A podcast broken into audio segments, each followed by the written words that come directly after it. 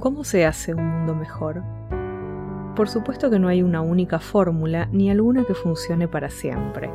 Sin embargo, cada pequeñita acción en tu día a día cuenta.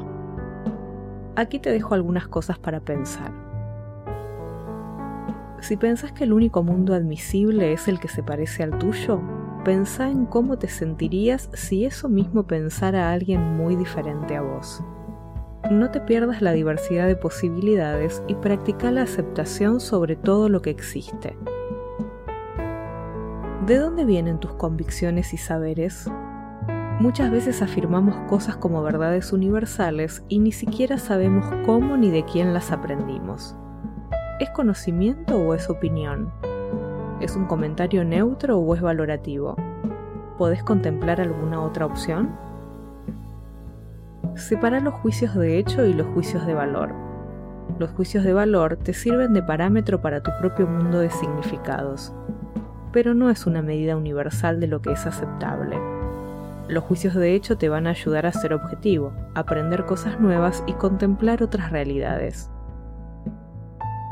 De las mejores intenciones han nacido las peores aberraciones procura que el ejercicio de la solidaridad, la ayuda, la compasión y la bondad no sean un ejercicio del poder encubierto.